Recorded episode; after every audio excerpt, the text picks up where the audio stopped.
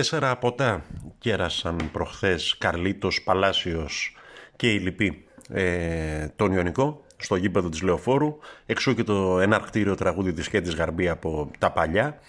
Ε, ναι και διάφορα επικολυρικά έχουν γραφτεί από μερικά λεπτά μετά το σφύριγμα της λήξης του Μανούχου μέχρι και την ώρα που κάνουμε το podcast αυτό. Ε, μεγάλα λόγια, όμορφα λόγια εντάξει συγκρατημένα σε ένα βαθμό με την έννοια ότι οι ως τώρα τρεις νίκες που έχει πετύχει ο Παναθηναϊκός είναι και οι τρεις στη Λεωφόρο με, ένα, με 13 γκολ ε, στο συνολικό ενεργητικό. Ε, είναι σημαντικό για μια ομάδα να έχει έδρα κάστρο, έδρα στην οποία ε, να μην περνάει εύκολα κανείς. Ε, και επειδή πολλοί λένε ε, ότι εντάξει και ποιος είναι ο Απόλλων και ποιος είναι ο Νικός και ούτω καθεξής, είδατε τι έκανε χθες ο Βόλος, τον οποίο φιλοδόρησε με πεντάρο ο Παναθηναϊκός, είδατε τι έκανε ε, ο Βόλος εχθές στην Τούμπα ε, και πώς γύρισε το ματσάκι από το 4-1 στο 4-4. Ε, δεν είναι προφανώς ούτε ο Απόλλων ούτε ο Ιωνικός ούτε ο Βόλος ε, Bayern, Real, Chelsea ή ξέρω εγώ τι οτιδήποτε αλλά στην ε, Super League παίζουμε. Δεν παίζουμε ούτε στο Champions League, δυστυχώς, ε, ούτε με τις κορυφαίες ομάδες της Ευρώπης. Με αυτούς αναμετρούμαστε, με αυτούς αναμετριόμασταν και τα προηγούμενα χρόνια και τα θυμόμαστε τα χαΐρια μας. Τέλος πάντων, ε, νομίζω ότι το, το 60 λεπτό του Παραθυναϊκού, μέχρι δηλαδή να γράψει ο πίνακας το 4-1 ήταν το πιο χορταστικό παιχνίδι που έχουμε δει από την ομάδα ε, τα τελευταία χρόνια. Ε, ακόμη και όταν ε, η ομάδα δέχθηκε ένα κρύο γκολ εκεί στο 11 και απόλυσε για κάποιο διάστημα το προβάδισμα στο σκορ ε, είχε στην αίσθηση ότι είναι απλό ζήτημα χρόνου πότε θα αποκατασταθεί η τάξη, πότε θα μπει το δεύτερο γκολ, το τρίτο, το τέταρτο όπως ε, και έγινε. Ε, σε αυτό το σημείο μου θύμισε το μάτς του Σαββάτου ε, ατυχώς για την ομάδα μας το μάτς της Παρασκευής του μπασκετικού Παναθηναϊκού όπου και εκεί έβλεπες ε, δύο ομάδες μία πολύ καλή και μία αδύναμη. Ε, ακόμη και όταν η αδύναμη με υπερπροσπάθεια ψευτοπλησίαζε ε, ήξερες ότι αρκούσε λίγο να χαϊδέψει τον γκάζι ο δυνατός για να ξεφύγει πάλι και να αποκατασταθεί η τάξη. Δηλαδή όσοι ήταν η διαφορά ανάμεσα στον Παναθηναϊκό και τον Ιωνικό το Σάββατο στη Λεωφόρο ήταν την Παρασκευή ανάμεσα στη Ρεάλ και τον Παναθηναϊκό ε, στο μπάσκετ. Ε, στην Ευρωλίγα του μπάσκετ. Προφανώς και αποδίδει στο χορτάρι, φαίνεται στο γήπεδο η δουλειά που κάνει ο Ιβάν Γιωβάνοβιτς. Ε, προφανώς επίσης φαίνεται και πόσο δεν μπορείς να φτιάξεις ε, φρικασέ με φασολάκια. Ε, δηλαδή οι παίκτες οι οποίοι έχουν έρθει, οι οποίοι δεν έχουν καμία σχέση με τους παίκτες που απάρτιζαν τις προηγούμενες χρονιές, το ρόστερ της ομάδας μας, ε, δηλαδή δεν είχαμε ούτε Βιτάλ, ούτε Παλάσιος, ούτε Ρούμπεν Πέρεθ, ε, ο οποίος έχω την εντύπωση ότι σε κάθε μάθημα παραδίδει μαθήματα απλού ποδοσφαίρου, σε κάθε μάτς παραδίδει μαθήματα απλού ποδοσφαίρου, βελτιώνοντας και τον Σωτήρη Αλεξανδρόπουλο, ε, ο οποίος δίπλα του αναδεικνύει τις αρετές του, τις σπάνιες ποδοσφαιρικές αρετές για έναν παίκτη της ηλικίας του. Έχω την εντύπωση δηλαδή ότι αν ο Καρλίτος δεν είχε κάνει το hat-trick ε, προχθές ο Αλεξανδρόπουλος θα δικαιούτο τον τίτλο του MVP της ομάδας. Κάνει τα πάντα το παιδί. Άμα ξαναδείτε το μάτς ε, θα δείτε ότι κόβει, μοιράζει, προωθεί την μπάλα, ε, εκπέμπει σιγουριά, αναντίστοιχη με την ηλικία του, το ξαναλέμε, αλλά στους ποδοσφαιριστές όπως και στις γυναίκες η ηλικία δεν έχει και τόσο σημασία τελικά.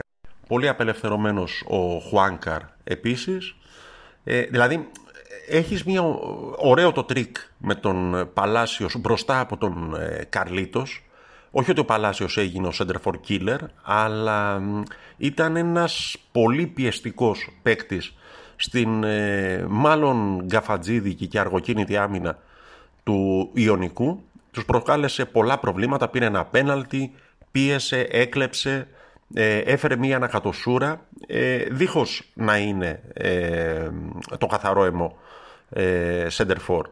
Αλλά με τον Χατζηγιοβάνη και τον Βιτάλ να έχουν καπαρώσει τις δύο θέσεις στα άκρα ε, του, του σχηματισμού ε, και με δεδομένο ότι ο Παλάσιος είναι η ακριβότερη μεταγραφή του Παναθηναϊκού τα τελευταία χρόνια ο Γιωβάνοβιτς έσπασε το μυαλό του για να του βρει μια θέση μια και πίσω από τον center for αυτό που δοκίμασε στο Καραϊσκάκι δεν απέδωσε όσο θα ήλπιζε ενδεχομένως. Ε, περνώντας τον Παλάσιος μπροστά από τον Καρλίτος ε, νομίζω ότι έστω απέναντι στον Ιωνικό με αυτόν παίζαμε ε, είχε αποτέλεσμα. Προφανώς και αποκτά ιδιαίτερη σημασία και αξία ε, η νέα έξοδος της ε, ομάδας αυτή την εβδομάδα στην Τρίπολη κόντρα στον πάντοτε μαχητικό και κακό δαιμονά μας για πολλά πολλά χρόνια Αστέρα. Ε, ο Αστέρας ο οποίος έκανε την πρώτη του νίκη προχθές και αυτός. Ε, εντάξει, θα είναι ένα μάτς αποδείξεων για πολλά και για πολλούς. Μάτς αποδείξεων για πολλά και για πολλούς θα είναι και τα παιχνίδια, τα επόμενα παιχνίδια του μπασκετικού Παναθηναϊκού. Ε, αρχής γενομένης από το εκτός έδρας μάτς κόντρα στην Μακάμπη. Ε, αυτό που είναι σημαδεμένο στο ημερολόγιο ε, παιχνίδι στο οποίο να κάνει την πρώτη του εμφάνιση και ο Γιώργη Φέρελ, ο καινούριο μας ε, playmaker. Ε, διάβαζα χθες ότι στο μυαλό του πρίφτη υπάρχει πιθανότητα να μην θυσιαστεί τελικά στην Ελλάδα ούτε ο Πέρι ούτε ο Μέικον αλλά ο Νέντοβιτς ο οποίος μια παίζει δυο δεν παίζει καλά σύμφωνα με την αξία του. Ε, το έχουμε ξαναπεί ότι η ομάδα έχει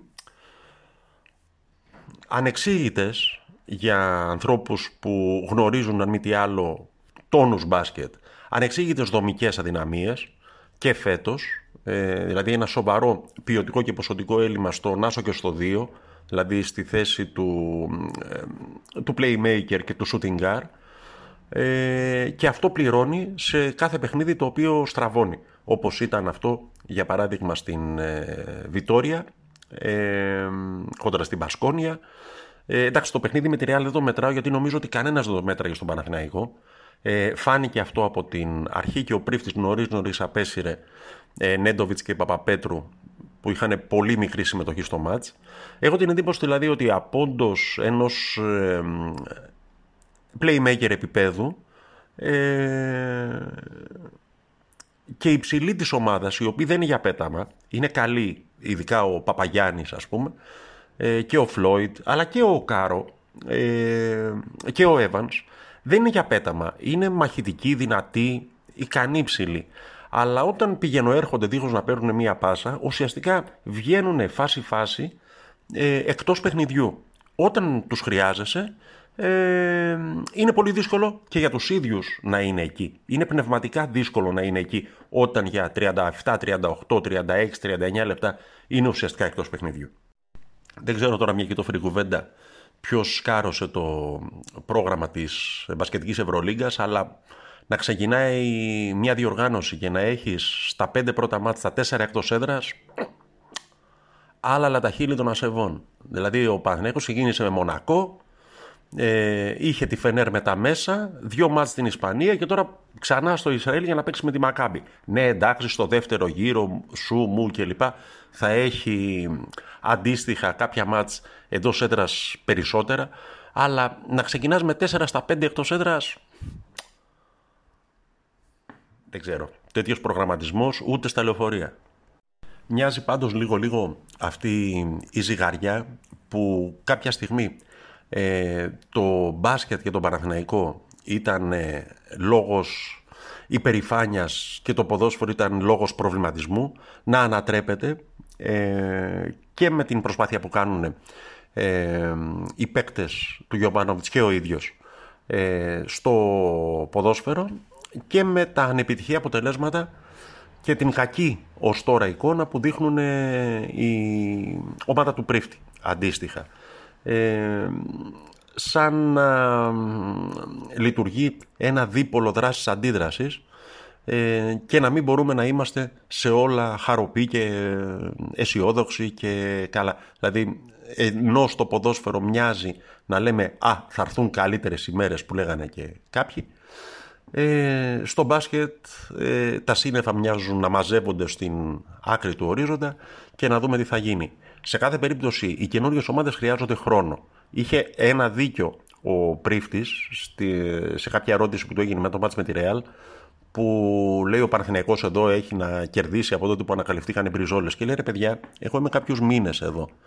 Εάν ήμουν εγώ και πέρσι και πρόπερσι και πριν τρία χρόνια και ούτω καθεξής, ε, να σας απαντήσω τι πρόβλημα υπάρχει ή εγώ ή οι ίδιοι παίκτες. Από τη στιγμή που είμαστε όλοι καινούργοι ε, στην ομάδα, είμαι αναρμόδιος να απαντήσω ε, σε μια ερώτηση ιστορικού περιεχομένου και αντικειμένου όπως αυτή.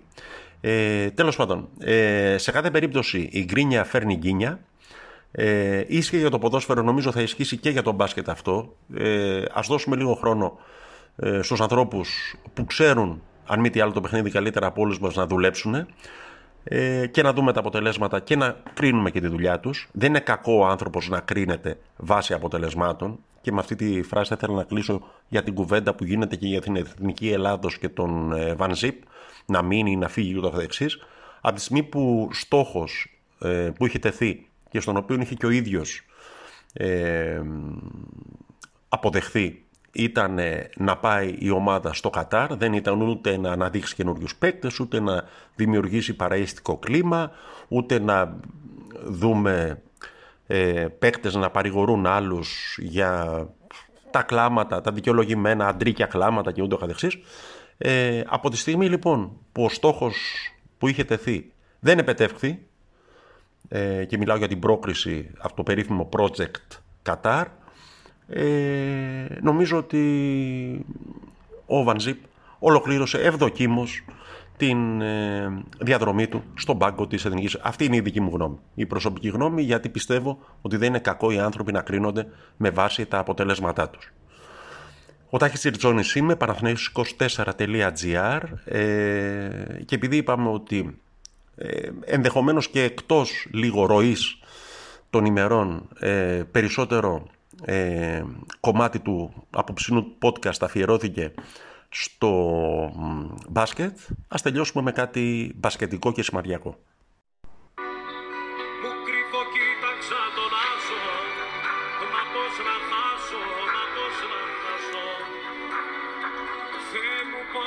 ξεπεράσω Το πρώτο μου το πάσω Στο πρώτο μου το νασό Μου κρύβω κοίταξα τον άσο